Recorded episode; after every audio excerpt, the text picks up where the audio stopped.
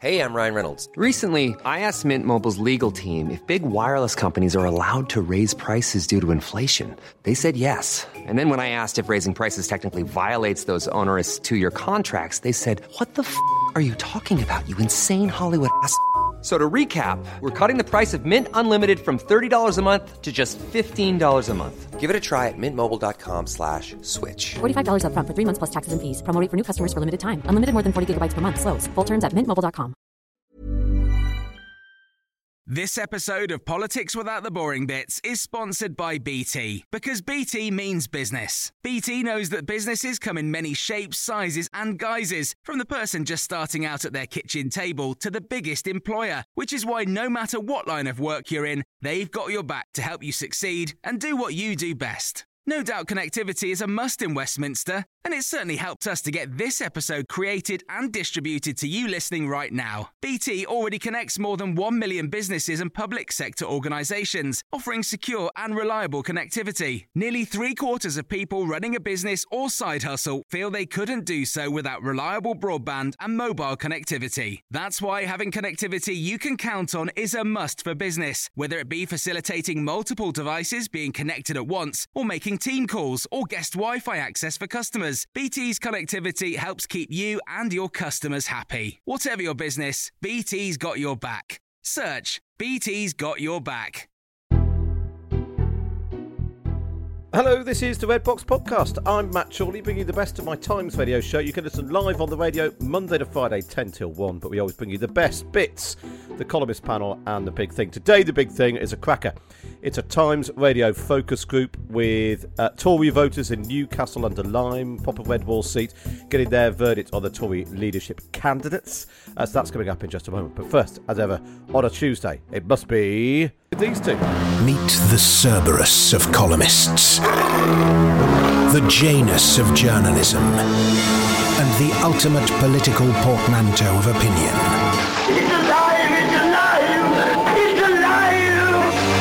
Finkelvich, with Daniel Finkelstein and David Aaronovitch on Times Radio. Yes, a very good morning to Daniel Finkelstein. Morning, Danny. Good morning. Nice to have you with us. Uh, morning to David Aaronovitch. Morning, David. Hi, did somebody suggest Twister?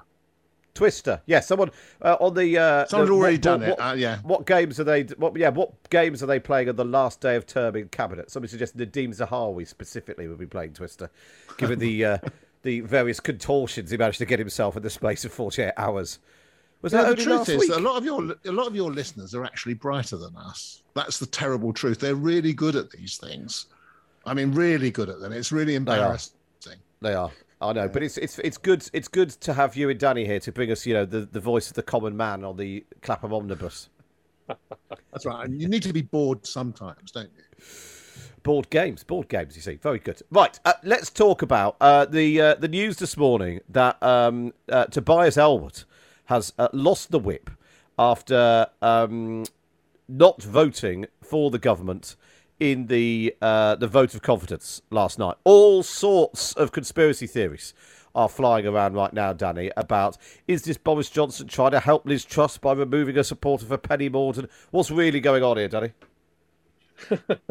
Uh, well, he didn't vote in a vote of confidence, so he has to lose the whip. Otherwise, people wouldn't vote votes of confidence, and they're what sustain governments. You, you can't let people not vote in vote of confidence. Now, one or two people have said to me, which is a little bit puzzling. They said they, he wasn't the only person that didn't vote in the vote of confidence. So I'd, I'd want to know a little bit more about that. But I think um, I, th- I think it's unlikely that that that there won't be pretty good reasons for the others. And clearly, in his case, he was you know, finding a passive aggressive way to withhold his support, uh, which is understandable. But, uh, you know, given the circumstances, you can't let people do that, the government will collapse. So, um, as much as I, uh, you know, um, would normally side with those people who think that Boris Johnson's capable of playing a game like that, um, actually, I, think, I think I think this is what you would have to do if you were the prime minister. or Because whip. So I think I think he's put out a statement. It would. It, no, I was just going to say it would be terrible, wouldn't it, if the government collapsed? I mean, that would be that would be that would be appalling. I mean, what might happen would be pretty much exactly what's happening now. I know it'd be really bad. It'd be really bad if Boris Johnson lost the confidence vote and then I don't know was removed from office. Um, so, in a statement, Tobias Ellwood has said, following my meeting yesterday with the president of Moldova, I was unable to secure return travel to, due to unprecedented disruption both here and in the UK. I'm very sorry to lose the whip, but will now continue my meetings in Ukraine, promoting the Prime Minister's efforts here and specifically seeking to secure the reopening of Odessa port so vital grain exports can recommence. Um, He's obviously the uh, the chairman of the Defence Select Committee, which is what uh, that's all about. Henry Zeffman is reporting that 11 other Conservatives didn't vote, but whips say they were paired appropriately. But Danny, I thought whips, I thought you couldn't have a pair in a in a confidence Well, vote. Uh, somebody pointed out this morning anyone who's seen this house, the James Graham play, will know that you know people were Yes. wheeled in on hospital beds almost because you you couldn't get a remember, pair. that the reason for that was that the normal rules of cooperation between the parties had collapsed in advance of that. So normally, normally there is some sort of whipping system, and I suspect the pairing was were for quite serious reasons. Um, and I think in Tobias Ellwood's case, he was effectively withdrawing his support from the government, which he's entitled to do, but he can't do that while holding the whip. And it's understandable that that was the sanction for it. So. Um, generally speaking, I'm perfectly sympathetic to people arguing that uh, Boris Johnson is game playing, and um, uh, I'm usually more sympathetic to Tobias Ellwood um, uh, than so, uh, some than to many other Tory MPs. But in this case, I think it's um, you know a reasonable whipping decision to do that. Yeah, I think it's very important they were all whipped in to express confidence in the government they Yeah, will you- resign from.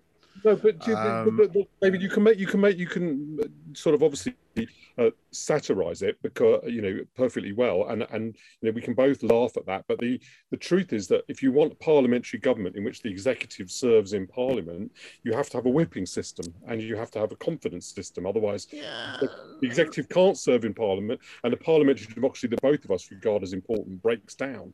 Um, it, It's dependent upon the whipping system, which is easy to, as I say, it's easy to to sort of laugh at because people end up doing things they don't quite agree with. Um, but it's the way in which people's overall vote is translated into a parliamentary system produces an No, executive. Without it, it I- wouldn't no, I- work. No, you, you make your inevitabilism sound as if it's the only possible voice of reason. Sometimes it's the only criticism I could conceivably ever have of you, uh, But thank you. It's But it- criticism. It's But it is, but, but but it is also true, and of course you do require some kind of degree of party discipline. But in many other perfectly democratic states with perfectly functioning governments, people do have to deal with the business of dealing with other parties and with factions within parties and so on. And I don't actually think that democracy would begin to fail if Tobias Ellwood were left with the whip. Uh, particularly under the circumstances that we're operating uh, at, at the moment. But nevertheless, it's not to say you don't have a very good point. You clearly do. Well, uh, v- uh, Danny is agreeing with Nadine Dorries. That's how mad the the heat waves got. Uh, Nadine has just tweeted. Uh, this is uh, the suggestion that, in response to the suggestion that Boris Johnson was trying to remove a vote for Penny Mordaunt. This is wholly untrue and frankly utterly ridiculous. Every single MP of every party is under no illusion regarding the price to be paid in not voting during a government government confidence motion. It's a clear, it's a very clearly defined and historic red line. Tobias could have voted like everyone else. So there we are. The fact There we that are. I agree with with the, I mean, actually, it raises quite an interesting point. This, uh, I, I think that people should avoid the error that is consequent on thinking that if they um, end up accidentally agreeing with Nadine Dorries, they must therefore be wrong, and therefore, in a contrarian way, uh, immediately taking the opposite position to that of Nadine Dorries, thinking that is inevitably correct. That's not a way to read. And I do, and I, and I, one of the things I've determined to do is not allow uh, Boris Johnson's conduct of government to drive me crazy to the point where I don't recognise the validity of a vote of confidence. Well, so there we are. That's that's. Uh, well, I mean, also Nadine Dorries yesterday shouting at Keir Starmer he's boring. He is quite boring. Such has been twi- right twice now in as many days. Um, Danny, in terms of what might happen later today, lots of people try to game what's going to happen, but the truth is. uh, We don't need to predict it, do we? We could just enjoy the fact that something is happening, and we don't know we don't know what the outcome's going to be. Yes, it's interesting to try and reason one's way through it. And I suppose, the, the, the, just first of all, by the way, I, I think Nadine Dorries's behaviour in shouting at Keir Starmer in that way was appalling, by the way, but that's just uh, in parenthesis. Um, the, the, the only value in, in, in political predictions are that by doing them, you have to reason through how votes work. So, for example, if you try to predict the results of the election, the next general election, the thing that's valuable in that exercise is trying to work out what it is that influences the bottom line of election results. So, for example, you end up um, working out better what voters know and don't know, what they pay attention to and don't pay attention to, what um, what affects their vote in terms of the economy and what doesn't. So it can be a useful exercise of, in um, helping you analyze things. And I suppose whether you get the prediction right, it gives you some clue as to whether analytically, you know, there's any substance to your to your way of thinking. So that's the value in in predictions. But yes, otherwise you can just wait. True. Uh, D- David, are you gaming it, or are you just going to wait? No, I mean, I, I, I've been really struck by uh, people saying things like, "Oh, here's Suella Braverman's votes. Well, she's she's supporting Liz Truss, so they'll go to Liz Truss," and then they don't. More of them went to Rishi Sunak than anybody else. And one of the things that I think I said right at the beginning of this process was that actually Tory MPs are not biddable as block people at the moment. They are very ill disciplined uh, in that sense. Um, and you can't predict what they're going to do. Um, uh, I don't, I mean, if, if, I had to support anybody in this godforsaken fight, I guess it would be Rishi Sunak as Danny, uh, as Danny has done, because at least the guy gives a kind of sense of being relatively grown up uh, and so on. But um, it's, um, it, it's, it is the case I think that the Conservative Party is ideologically exhausted, completely exhausted. It's been nearly 14 years that they've been in power by 2024. In fact, it will be 14 years. Um, and uh, the very fact that Rishi Sunak has to have part of his slogan, uh, save Brexit, help save Brexit or whatever it is, it really kind of gives you an idea of the exhaustion. They do not really know what to do. It may be that the opposition don't really know what to do, but at least there'd be kind of new people know, not knowing what to do rather than old people not knowing yeah. uh, not knowing what to do. But it does make it really quite unpredictable in many ways, but one. And the one way in which it is utterly predictable is that Rishi Sunak is the best qualified person to be prime minister out of the people who are who are there, and that will therefore probably be what people decide to do. Uh, yeah, I think you're first of all, obviously, um, it's a mistake to to look at the transfers and think they just go one way or the other because of where the leader of that group goes. It probably isn't the case that the majority of Suella Bravermans went to Rishi Sunak that he got the most of those. It probably was a degree of churn caused by the debate. Um, but um, you know, but I so it probably went, it probably went a little bit um, because of that. Uh, some people went from Penny Mordaunt because she hadn't done so well in the debate. Some people mm, came to her. You know, they all netted off. Well, we'll continue uh, discussing what we think might happen, and also some of the other cast cast of characters, including uh, Lord Frost, because we don't hear enough from him. We'll, d- we'll discuss more of that with uh, Finkelwicz, Daniel Finkelstein, and David Aaronovitch. Uh, the conversation continues after this. From Tokyo to the Tadawul, Wall Street to Warsaw, and Chicago to the City of London, the global financial markets never sleep. Make sure you're fully briefed on all the latest money movements and share price fluctuations with Times Radio Business Bulletins. Every morning on Times Radio, early breakfast from 5 and every night at Drive from 4. Times Radio Business Bulletins, keeping you well informed throughout the day, every day. Times Radio. Ready to meet your new summer crush? Well, look no further. This one's just your type. They're cool as they come and might just make you melt. And better yet, they're made of smooth caramel. Fall for the flavour with the Galaxy Caramel McFlurry. Only at McDonald's. Available until September the 6th, subject to availability. Matt Chorley on Times Radio. Very good morning to you. It's Matt Chorley, still joined by Finkelwicz, Daniel Finkelstein, and David Aaronovitch. Let's talk about uh, the environment, climate change, net zero. Uh, everyone seems to be saying, well, we don't need to talk about that now because we're not going to be here. Uh, that certainly seems to be Kemi Badenoch's uh, view, despite the fact that, I mean, she could be 80 by 2050, 2060. So, um, every chance that she's here, at the very least, uh, lots of children and grandchildren will still be here. Is it a problem, David, that none of the people who want to lead the country really seem to want to talk about any of this stuff? Uh, yeah, it's a very big problem. Uh, you can understand why, because in the first instance, they're facing towards the party and they've made the decision, which is that there's a section of the party which is disaffected by the notion of what you have to sacrifice to get to net zero. And in addition to that, there's an assumption made about what they call red wall voters that these people are also more likely to be worried by the effects of having uh, uh, of the price increases that they attribute to the business of trying to get to net zero than they will be by net zero. But in the country as a whole, the polling seems to suggest that people are deeply worried about it for their kids, for their grandkids, and if they're younger, for themselves. The other thing is, it's quite clear from the the piece that appeared in the Observer on when on Sunday and was retweeted by Alok Sharma himself. If they continued on this path, he would resign.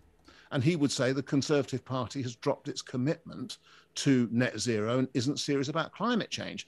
And that, for a very large section of the electorate in all parts of the country, is a very serious question. So, some of the candidates have to begin to look beyond the immediate business of appealing to Tory MPs and, uh, uh, and members of the party. It may be also be actually that those members of the party are slightly more aware of net zero, etc., maybe than some ideologues think. I mean, somebody uh, in the where is it? It's in the Telegraph today. The uh, Conservative MP Chris Skidmore said Conservative Party members are unwilling to prioritise the government's 2050 net zero targets because 90% of them will be dead.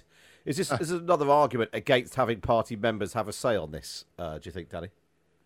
I'm not. Uh, I'm not in favour of the electoral system because I think that um, MPs should make the judgment both because they know the people involved in uh, and because they tend to take the interests of the whole electorate into account. It's not a perfect system even then, and obviously mostly it has to be tested at a general election.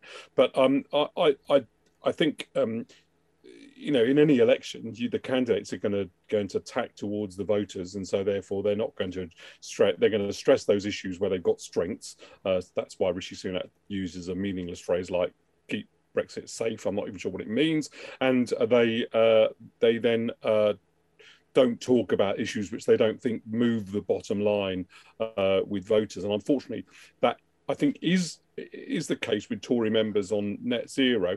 I think it's a mistake to think of Tory members as being incredibly ideological.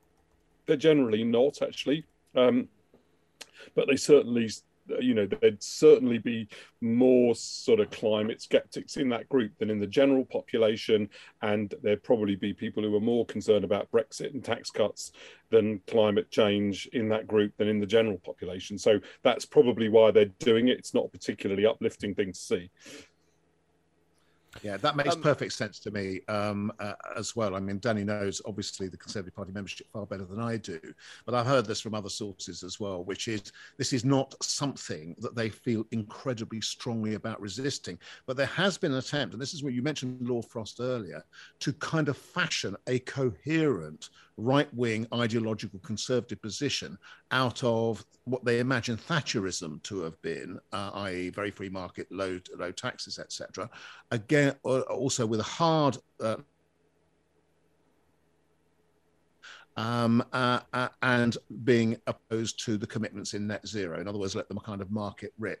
And Lord Frost has been very significant in that. I think Paul Goodman, Conservative Home, has described him as having enjoying almost cult-like status, which is really rather remarkable given uh, given where he's come from, etc. Uh, what's not at all clear to me is that it's actually succeeding. Indeed, uh, Kemi Badenoch res- from the position on net zero for the position against it seems to suggest that actually it won't work because as uh, as a certain Mr. Finkelstein, uh, Baron Finkelstein said last week, the final contest for is always with reality. yeah, they, they're going to end up crashing up against that. Um, just finally, I wanted to. Uh, I was looking through the list of uh, things you wanted to talk about today, uh, David. Did you you wanted to talk about this?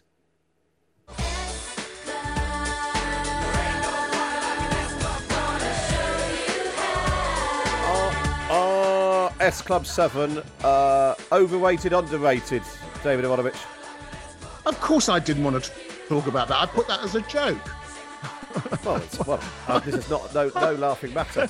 All right, you've called my bluff. I make I make a little, what I think is a funny comment in an email, and you do that to me on live I'm radio. so pleased because I looked at that and I thought, you know, I must widen my range of cultural references. David's clearly reading with a breadth and, a, and, a, and, a, and an open eye, and I'm here am I concentrating on uh, on the criminal justice policy and uh, Tory leadership of the Holocaust. And Well, I- I've certainly, I I've certainly really- learned a lesson, Charlie. It was Well, so it- obscure that joke. I didn't get it either. If I must admit. I, I agree with you. I think they are underrated. And one day, uh, we'll, we'll, as a nation, reflect on that. Um, anyway, there we are. That was funny. Uh, lovely to speak to you as ever, gents. Daniel Finkelstein and David Aaronovitch there. Of course, you can read them both in the Times every week. Just get yourself a subscription. Go to thetimes.co.uk forward slash Times Red Box. Up next is the focus group. Life is made up of many gorgeous moments. Cherish them all, big and small, with Blue Nile. Whether it's for yourself or a loved one, Blue Nile's unrivaled selection of expertly crafted fine jewelry and statement pieces help make all your moments sparkle. Blue Nile's experts are on hand to guide you, and their diamond guarantee ensures you get the highest quality at the best price. Celebrate a life well lived in the most radiant way and save up to 30% at BlueNile.com. That's BlueNile.com. Hey, I'm Ryan Reynolds. At Mint Mobile, we like to do the opposite of what Big Wireless does. They charge you a lot, we charge you a little. So naturally, when they announced they'd be raising their prices due to inflation, we decided to deflate our prices due to not hating you. That's right. We're cutting the price of Mint Unlimited from $30 a month to just $15 a month. Give it a try at mintmobile.com slash switch. $45 upfront for three months plus taxes and fees. Promo rate for new customers for limited time. Unlimited more than 40 gigabytes per month. Slows. Full terms at mintmobile.com. This episode of Politics Without the Boring Bits is brought to you by Luton Rising, owners of London Luton Airport, the UK's most socially impactful airport. Find out more at lutonrising.org.uk.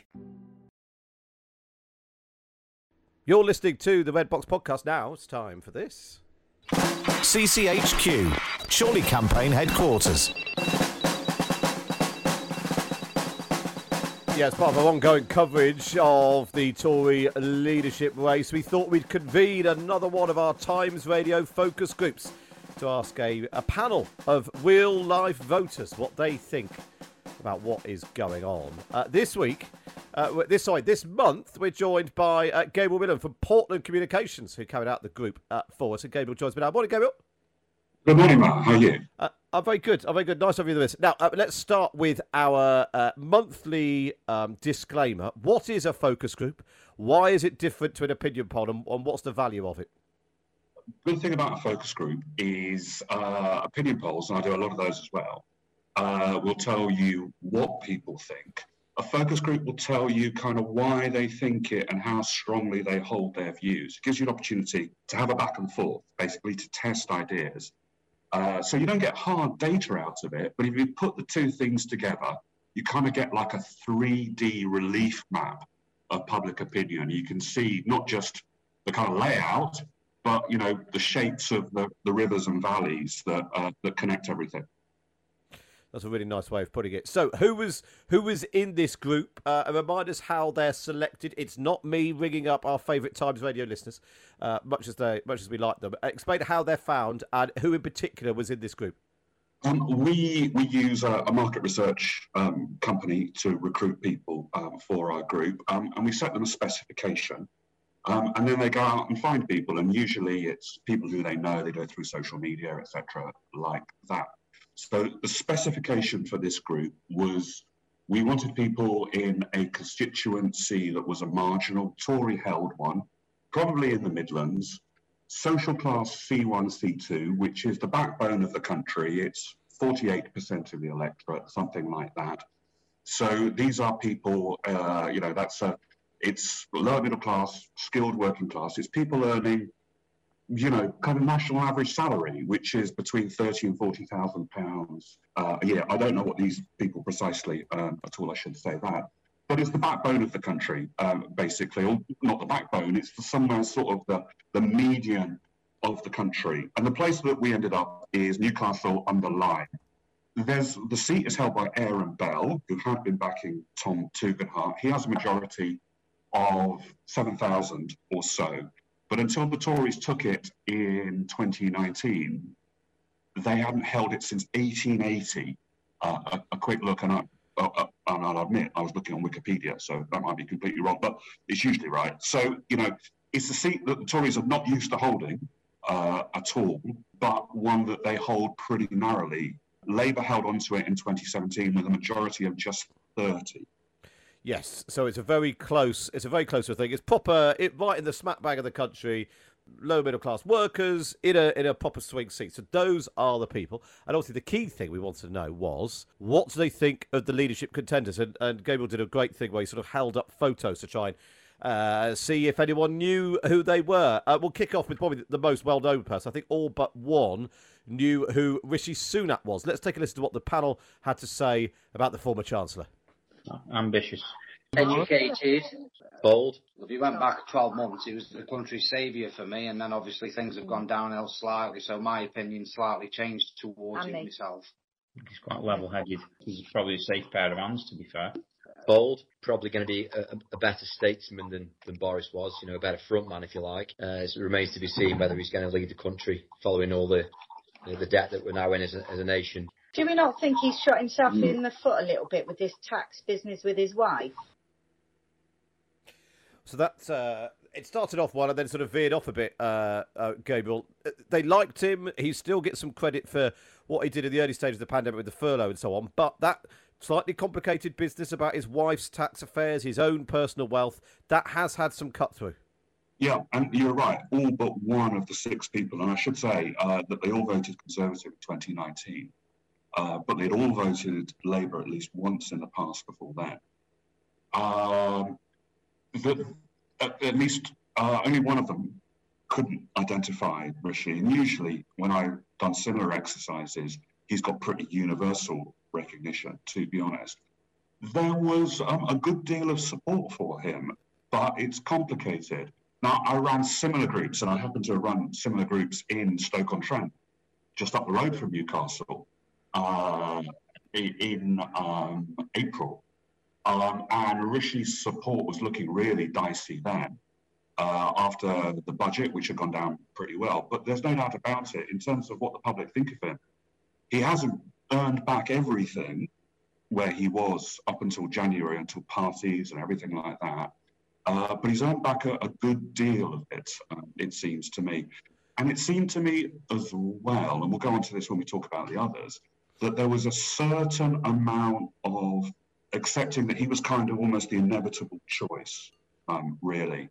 But some people in the group, when they started to argue amongst themselves, and it's really good when that happens, they were quite capable of being argued out of support for him with things like the non dom, with things like his wife's wealth. But, you know, he went down pretty well. He did go down pretty well. I suppose it's one of those things where people weigh up these things, don't they? Well, he was good during the pandemic.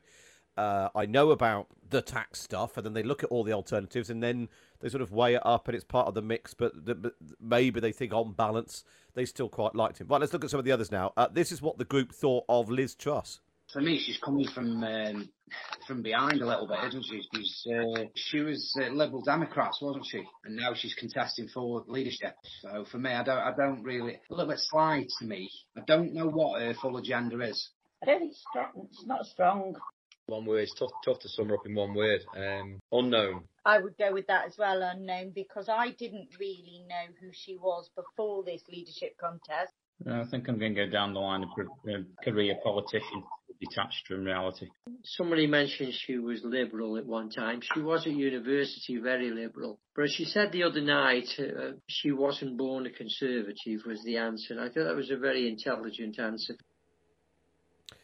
Now, this I thought was really interesting, Gabriel. On the one hand, she's the longest continuously serving cabinet minister in government. She's been there longer than anyone else. And yet has a much lower profile than some of the others. And yet, yeah. the Lib Dem stuff uh, seems to have got cut through, presumably because Rishi Sunak brandished the fact that she was previously a member of the Lib Dems during one of the TV debates. But so that, to some extent, those attacks have worked. People don't know who they are, but what they do know is they, they she's a bit shifty. Yeah, I mean, people have got to know her uh, more, and her recognition of her has gone up considerably um, over the last couple of months and in the last couple of weeks. I did some polling last week and asked people how much attention they were paying um, to the Tory leadership contest. About half people are giving it at least some attention. Several, I think about half the group last night had watched uh, the ITV debate on Sunday night, the night before we did the group.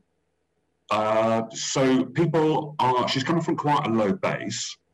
Um, and the Lib Dem stuff has undoubtedly cut through. But I thought it was very interesting uh, that one of the people said, well, she actually gave quite a good answer to that. And her answer yeah. basically was, you know, I became intellectually convinced um, by the case for conservatism, which is a pretty good answer, actually it's better than sort of trying to deny something. Just yeah. embrace it and say people change up. People yeah. change their minds, and I've changed my mind.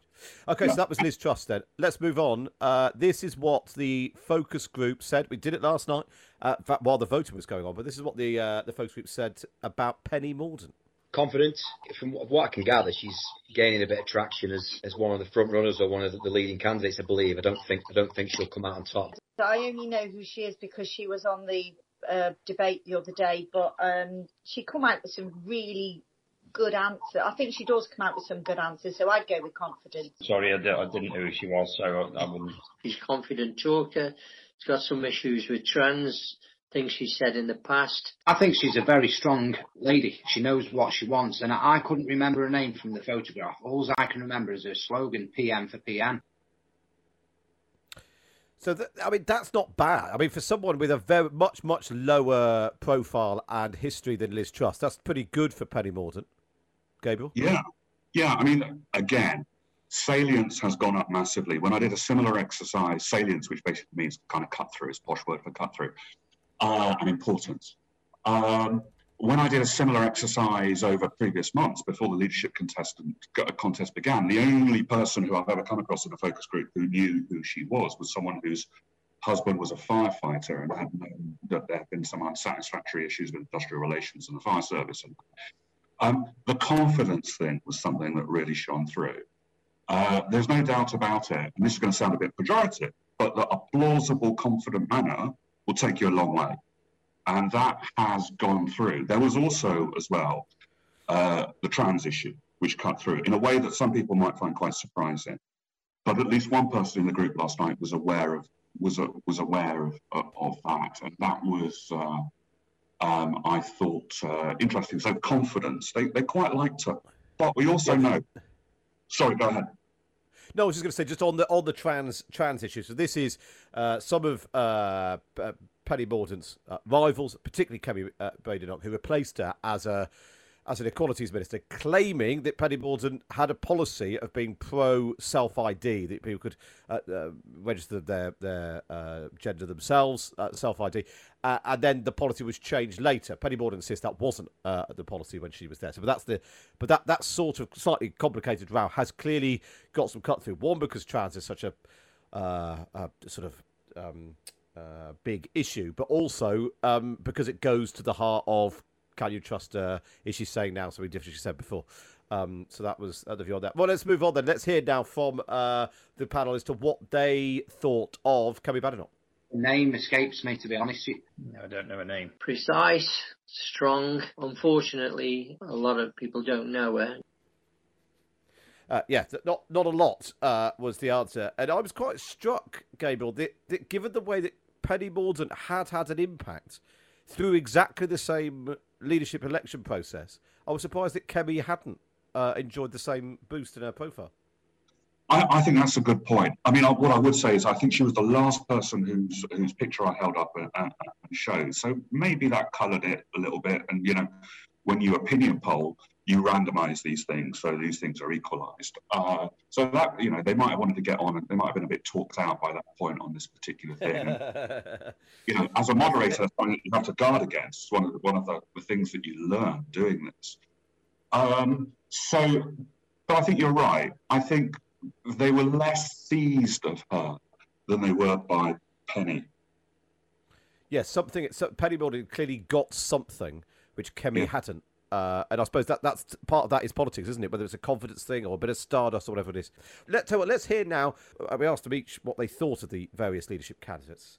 Let's ask, uh, find out what happened. Uh, Gabriel asked them a very straight question: Who would you choose to be the next prime minister? Probably at this point, Rishi. But Okay. I would go Rich Richie as well. Um, yeah, it's got to be Rishi, I think, with what he did throughout the pandemic. I'd like a fresh start. I'd go with somebody like Tom. I'm kind of torn between Tom Tugendhat.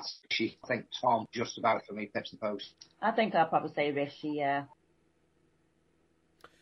So a, a pretty almost clean sweep, I think, for for Rishi Sunak, uh, Gabriel. Yeah, he did really well, better than I expected at all, uh, actually, to be honest. And how Uh, does that compare to other groups and things that you've been doing during this contest? I think his I think his reputation has improved during the contest. But what I think is at work here, and this is speculation to a degree, is that they know his track record. Furlough made a huge difference to people's lives, and people, you know, they're casting around. They don't know much about any of the other contenders. They do know that Rishi delivered furlough. They do know uh, other things uh, about him, and he, you know, what he hasn't attracted criticism for is kind of you know low low pay settlements for the public sector, police, teachers, etc., people like that. But they do know that he has delivered furlough. So they're looking around, you know, what what have I got to judge these people on? He has at least delivered something tangible. And they're not sure about others at all. And I suppose that's the thing, isn't it? Is that it, it, people weigh up. Yes, we know about the negatives, but we also know about the positive. Sort of better the devil you know. What interesting, and uh, it- this hasn't been, in a way, it's been quite good, I suppose. It hasn't been a big part of the campaign. But you asked them just um, if you thought Britain was ready for a, a non white uh, Prime Minister, a brown uh, Prime Minister. Uh, this is what they had to say. Let's take a listen. Difference does it make? Doesn't matter, does it? It's his experience and he's got in his locker. Doesn't make any difference. husband asked me exactly the same question. And I sort of looked at him like he had two heads and I went, "Oh, what difference does it make? As long as they love Britain and they're going to do their best for it, Yeah. who gives them monkeys? I think yeah, I think if you're a sensible person and you you know you're you're not narrow-minded, then of course if you've got the credentials and the, the best interests of the people in the country, then like you say, it doesn't matter. I, I think I think it's a valid question for some people. I think a lot of people in the country would be you know perturbed by it, but I think if you're a reasonable reasonable Yeah. human being, you you wouldn't you don't care as long as they do a good job and they're you know doesn't matter, does it? But Indian, black or whatever, if they've got the credentials to run the country and the experience and everything, great. But I will say this, I was fishing only last week with a friend of mine, known him for 50 years, school days and everything. And he turned round to me and he says, do you know, Tim, I think I'm racist. I says, why? He says, I don't want Rishi to win. I don't want to be ruled by a Pakistani or an Indian. And I couldn't believe what he was saying, but I understood. Is really interesting, Gabriel. Maybe this is a, a generational thing, and the fact that it's not been a massive part of this campaign It actually shows just how much Britain has changed. I think it does. And, the criticism will come be, well, of course, people in a focus group, and you know, we informed people what it will be used for. They they knew that their words might be broadcast, etc., on Times Radio, so they, they, they knew this was happening. Uh, we're very transparent with people. The criticism will be, well, of course, people aren't going to be racist in in that, but actually, I've been in enough focus groups, or, or say racist things in, in a focus group. I've been in enough focus groups where I really have heard racism. I've had to ask people to leave the group, even uh, when people have used racist language, to know that things have changed substantially. And it's not just the work that comes out of focus groups that tells us that. It's also the polling, you know, the work that people like the great Sunder Katwala have done uh, that tells us that. And I, I found I found that section of the group actually rather moving and uh, encouraging. You know, Newcastle under Lyme is very close to Stoke-on-Trent. And Stoke-on-Trent is a city where there was a very substantial BNP presence quite recently. Um, things have changed. I think it was significant that the gentleman who talked about his racist friend um, was the oldest person in the group by some measure. Um, It's something Yeah, you do yeah, get you do get from older people, but even then, that's changing um, uh, as well. You know, racism is in many ways, you know, we're not perfect as a country. We know that. We know that racism is still a real presence, structural racism, for example. We know. But the way that people talk about it has and is changing in quite an encouraging way. Yeah, no, absolutely, absolutely. Well, let's move on and talk, talk about uh, some of the issues up for grabs. I mean, this campaign has been dominated by the question of uh, tax cuts. This is what the focus group panel thought about all those promises. I can't see how tax cuts can happen at the minute, especially with the current climate. I, I really can't. I just don't know how they're going to balance the books. We've spent a lot of money during COVID, and like I say, the war's there now. Inflation, everything's going up. We need to be paying in in order to safeguard the future for the kids and stuff. Yeah, I agree. I don't think I'm not sure if that's going to be a thing in, in the next few years. I can't see that happening at all. I, I agree. They want you vote for them because they know that's what the country wants. Give us the money. Give us some money. We don't care how we get it. Just give us some. Rishi wants the rich country and poor people because he thinks the way is to get the country back onto level gains and then we'll, uh, people will invest and create jobs. So there we are, um, uh, Gabriel. What, what, what should the various campaigns make of that? The extent to which the public believe what they're saying on tax? Um, I thought that was a really fascinating bit, and I should say as well that I, have worked with previous Tory leadership campaigns. I'm, I'm, not associated with any of the current campaigns in any way at all. Um, what I would say is, look, the British people are not fools, in the slightest. they, they, they, they know stuff, and one of the things that's come out massively from polling in the last 18 months is they realise that all the spending during COVID, all the test and trace, uh, all the furlough, all the business support, all the loans, etc., needs to be paid for in some way. They know that it cost a packet. And so there is some skepticism when having tax cuts dangled in front of them because they have basically, for the last 18 months, been expecting taxes to go up. So they're wondering, okay, well, you know, we've spent all this extra money. They're not great at dealing with very large numbers, few of us are we spent all this very large amount of money, and now you're saying you're going to ta- cut taxes.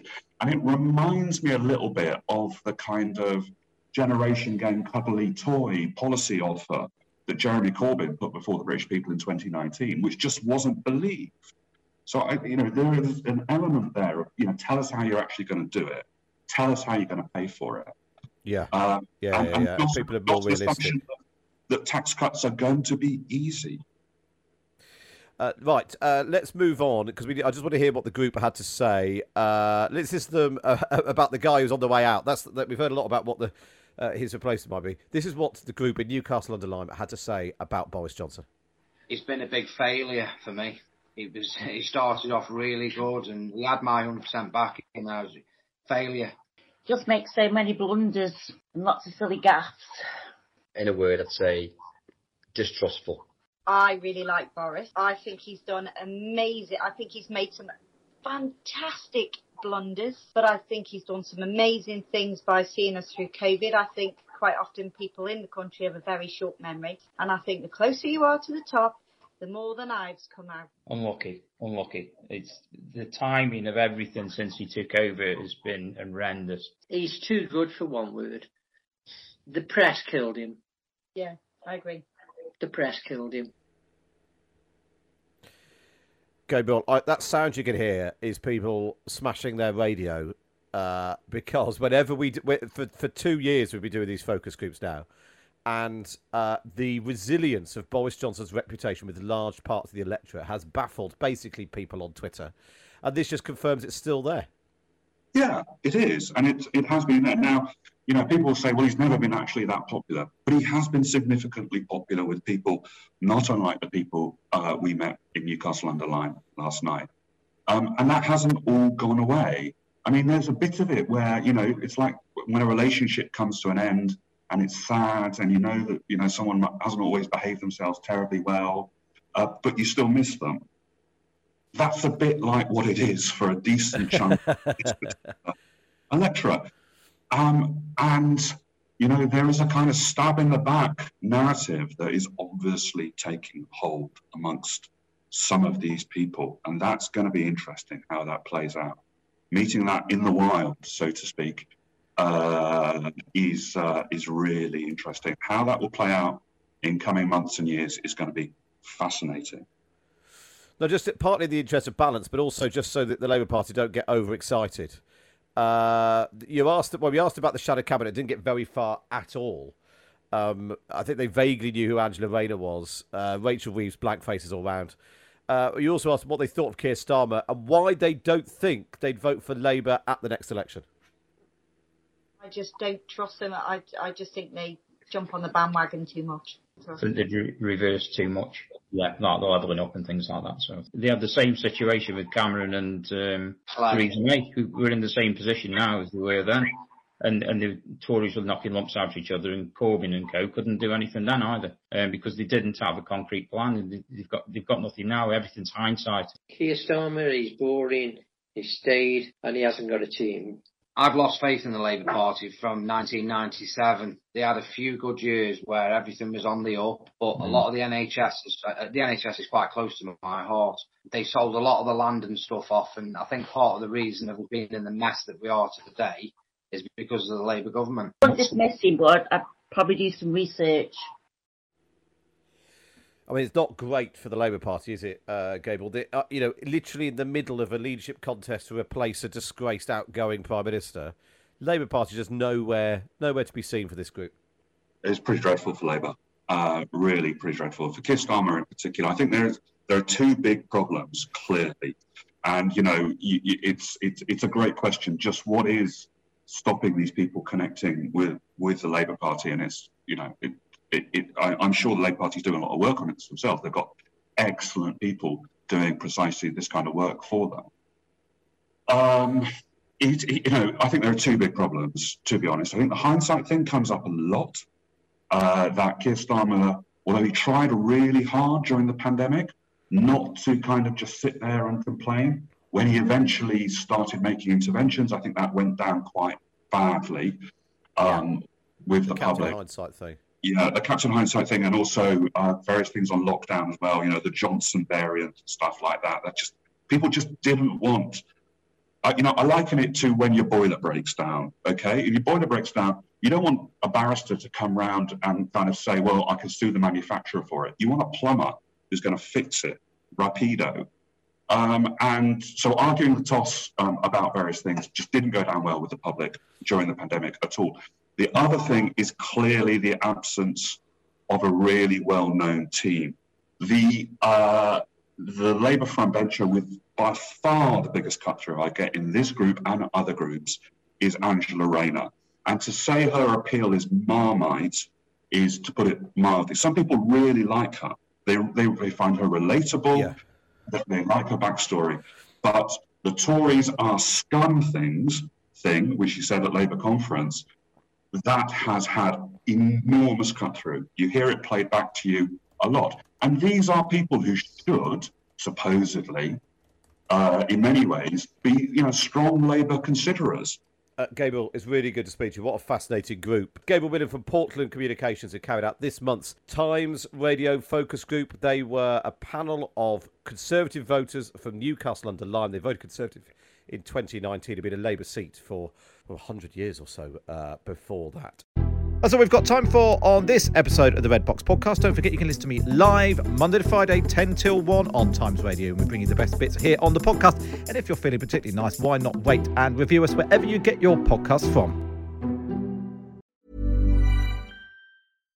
Subtle results, still you, but with fewer lines. Botox Cosmetic, onabotulinumtoxinA, is a prescription medicine used to temporarily make moderate to severe frown lines, crow's feet, and forehead lines look better in adults. Effects of Botox Cosmetic may spread hours to weeks after injection, causing serious symptoms. Alert your doctor right away as difficulties swallowing, speaking, breathing, eye problems, or muscle weakness may be a sign of a life threatening condition. Patients with these conditions before injection are at highest risk. Don't receive Botox Cosmetic if you have a skin infection. Side effects may include allergic reactions, injection site pain, headache, eyebrow and eyelid drooping, and eyelid swelling. Allergic reactions can include rash, welts, asthma symptoms, and dizziness. Tell your doctor about medical history, muscle or nerve conditions including ALS or Lou Gehrig's disease, myasthenia gravis, or Lambert-Eaton syndrome and medications, including botulinum toxins, as these may increase the risk of serious side effects. For full safety information, visit BotoxCosmetic.com or call 877-351-0300. See for yourself at BotoxCosmetic.com.